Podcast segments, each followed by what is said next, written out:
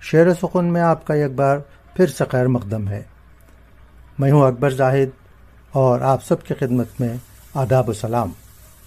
آج ایک غزل لے کر آپ کے سامنے حاضر ہوا ہوں۔ امید کے پسند فرمائیں گے۔ غزل کا مطلب سماعت کیجیے گا۔ جب بھی دل آسمان ہوتے ہیں، جب بھی دل آسمان ہوتے ہیں، اہل دل میزبان ہوتے ہیں۔ اہل دل میزبان ہوتے ہیں۔ نقش پا، راکھ اور چنگاری۔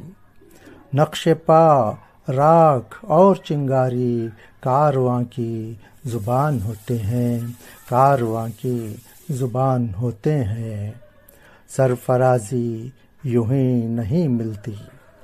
سرفرازی یوں ہی نہیں ملتی، ہر قدم امتحان ہوتے ہیں، ہر قدم امتحان ہوتے ہیں۔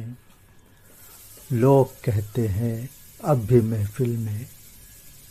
لوگ کہتے ہیں اب بھی محفل میں میرے قصے بیان ہوتے ہیں، میرے قصے بیان ہوتے ہیں۔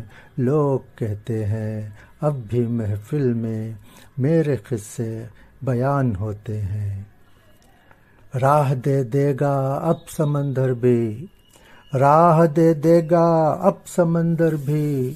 حوصلے درمیان ہوتے ہیں، حوصلے درمیان ہوتے ہیں۔ یہ شعر سماعت کیجیے گا۔ دیر کرتے ہیں آپ آنے میں۔ دیر کرتے ہیں۔ آپ آنے میں جانے کیا کیا گمان ہوتے ہیں؟